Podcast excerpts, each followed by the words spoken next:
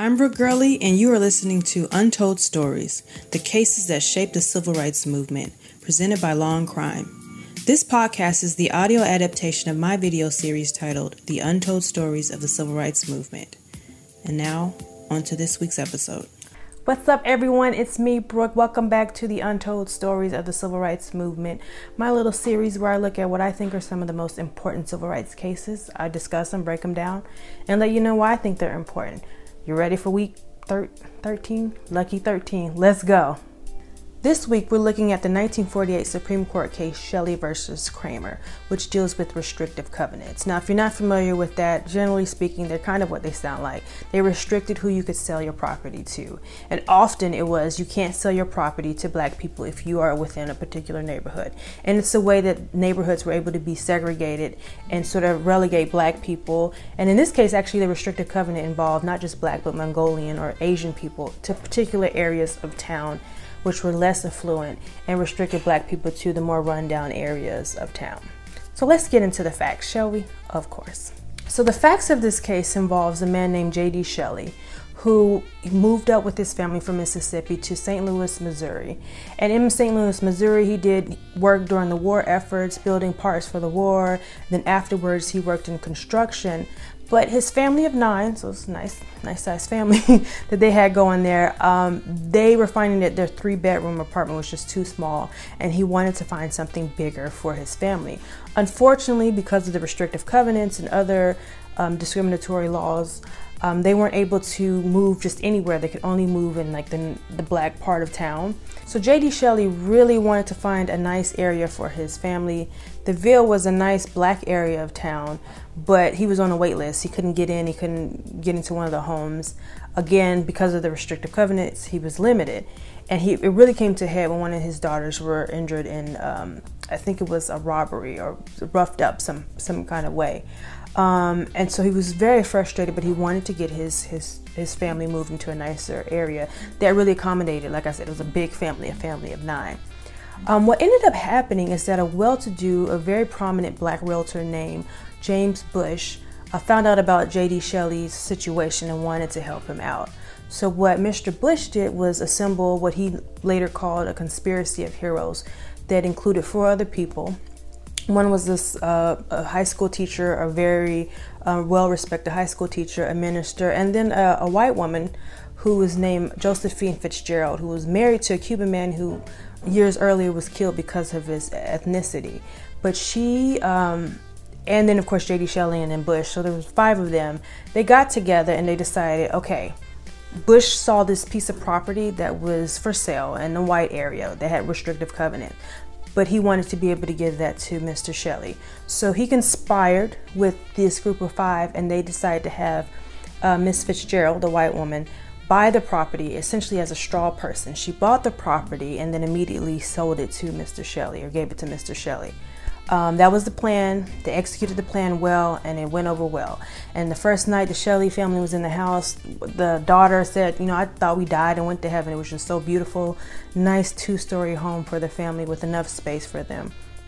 And everything was fine until the neighbor down the street, Mr. Kraemer, noticed them there. At first, he thought they were just renters, but when he realized that they actually owned the home, he got upset. Now, this man lived like 10 blocks away, so he's just all up in their business. But he got upset and got with the um, community improvement organization, and they sued, essentially asking for an injunction to kick the Shelleys out of their neighborhood because they said it violated the restrictive covenant for that community. The case, the judge there, Judge Koerner, he eventually, owned at the trial level, he said, no, no, no. In order for this covenant to have been enforced, you would have needed all the people who were there to sign it, and only you only had 30 out of the 39 homes or homeowners there who signed this agreement. Therefore, he didn't deal on the constitutionality of the restrictive covenant, but said because you guys didn't have this kind of technical thing, your T's weren't crossed, your I's weren't dotted, um, therefore you can't enforce it. The Shelleys get to stay. The Shelleys were ecstatic, they were happy. Uh, also, at this time, they elicited the um, the help of one of the most prominent African American lawyers in town, George Vaughn. And so they were happy, but then their joy was short lived because in due time they appealed the case to the Missouri, Missouri, Supreme Court, and the Missouri Supreme Court overruled that and said no, they can't enforce this restrictive covenant, and you know essentially voted that a rule that they were going to the Shelleys would have to leave. So obviously they were all they were disappointed. Mr. Bush assembled all the black realtors in the area that night, and he's like, "What are we going to do?" And they made the decision to appeal all the way to the United States Supreme Court, and um, that's what happened. They got to the Supreme Court. By this point Thurgood Marshall and his crew were there to help, and they were there to um, Thurgood Marshall argued the case in front of the Supreme Court. So those are the facts. So what's the issue? The issue here is whether or not the Equal Protection Clause of the 14th Amendment prevented the state from enforcing these restrictive covenants. The holding.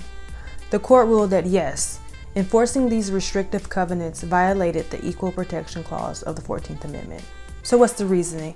Well, the court said, look, if, if it was just a matter of the restrictive covenants, that is private action, therefore it's not under the purview of the 14th Amendment Equal Protection Clause. But when you ask the state to enforce this law, then now that is become that has become state action and now it's something else and therefore it is under the purview of the 14th amendment and to ask the court to to enforce this based upon race is a violation of the 14th amendment. Of course the other side was like well you know black people could have a restrictive covenant and so and the court's like look just because you can have this exchange of discrimination doesn't make it right. It's wrong. And if you're asking the court to enforce it then that is a violation and therefore the restrictive covenants are not enforceable under the 14th Amendment, at least not enforceable in the courts under the 14th Amendment. Now, I forgot to mention that the court's decision here was unanimous. Kinda. Three justices actually had to recuse themselves Justice Jackson, Jackson, Justice Reed, and Justice Rutledge because they lived in neighborhoods that had restrictive covenants. So they were like, oh, you know what, let me not get involved in this because I kind of like these things. That's me talking. But they recused themselves, and the remainder of the court unanimously decided that this was unconstitutional. Whether or not the other three would have ruled that way, I don't know. Now, the Shelley home eventually became a historic landmark. You can go there and visit it today, and it has the plaque, and, and you know speaks of the the importance of this particular home. Um, if you're ever in, in St. Louis, Missouri, when outside opens up, you might want to check that out. So why is this case important? Well, it's important because because of what the Shelleys did, as long as well as Mr. Bush and his conspiracy of heroes, we are able to live wherever we want to, so long as we can afford it. And while yes, I, I, don't deny that there's still a racial caste system within our communities. I mean, you still most people know that there's a street in town where you go over it, you're in the black part, of, you go to the other side, you're in the white part. Um, but as far as that being allowed legally, you know, de jure segregation in that way is no longer permitted. And that's because of this case. So now we can theoretically live wherever we want to so long as we can afford it. And that's because of the work that they did. But I also think that it's important because when I think of acquiring property and being able to um, buy land wherever you choose, that also speaks to wealth because we know that wealth is tied into property. And so, what this case does is not just say you can live wherever you want to, but it's also saying, and your ability to acquire wealth in a particular way shall not be restricted because of your race. And so, I think that's also important. It speaks to not just living arrangements, but ability for economic growth and that that should not be hindered. I would also say that I think this, and I'm, I'm it's tied into my my previous point property rights are so fundamental to being an American. At least that's kind of one of the things that I learned from law school is that being able to be a property owner is so fundamental to having the American dream. And this case removes the restrictions of that, which then makes being able to achieve the American dream, whatever that actually may be, more uh, obtainable for black people. Not just black people, because in this case, it wasn't just black people who were restricted, but Asians as well. So the, the Shelley versus Kraemer case allows for the possibility for really truly in almost anyone if they want to to be able to take hold of the American dream so far as it's tied into property ownership. Um, of course, it can be more complicated than that, but I think that's the key point to when people think about the American dream and what does it mean to succeed. It entails property um, and owning property land. In this case, removes some of the barriers. Granted, they're still there, but this case at least removes some of the barriers, and I think that's why it's so important. If you would like to know more about this case or read up more about it, there is a book by Jeffrey Copeland. It's called uh, Olivia's Story The Conspiracy of Heroes behind Shelley versus Kraemer, where they really go into where he really goes into the story and the history and the different facets that make up the Shelley versus Kraemer decision. Um, there's also a documentary. I may leave a link in the um, caption below, so you want to check that out. If you like this video, please be sure to hit the like button, whether that's a heart or a thumbs up. I would really appreciate that. Please be sure to share this video um, wherever you can. Um, education is important, and I'm all about educating people, so please share, share, share.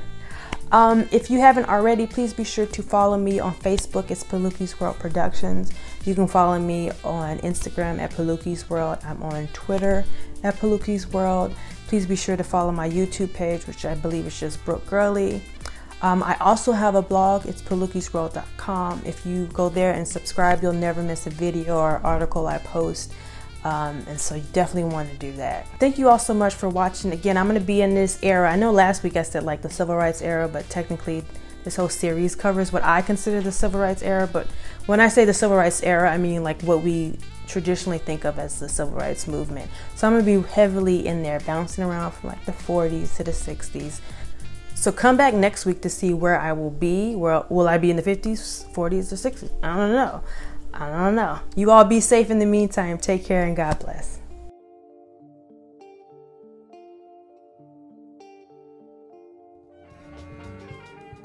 To watch the video series that inspired this podcast, head over to my blog, palukisworld.com, and make sure you subscribe. For more information on the series, like how do you spell Paluki, please check out the show notes. Finally, please be sure to subscribe to this podcast so that you never miss an episode.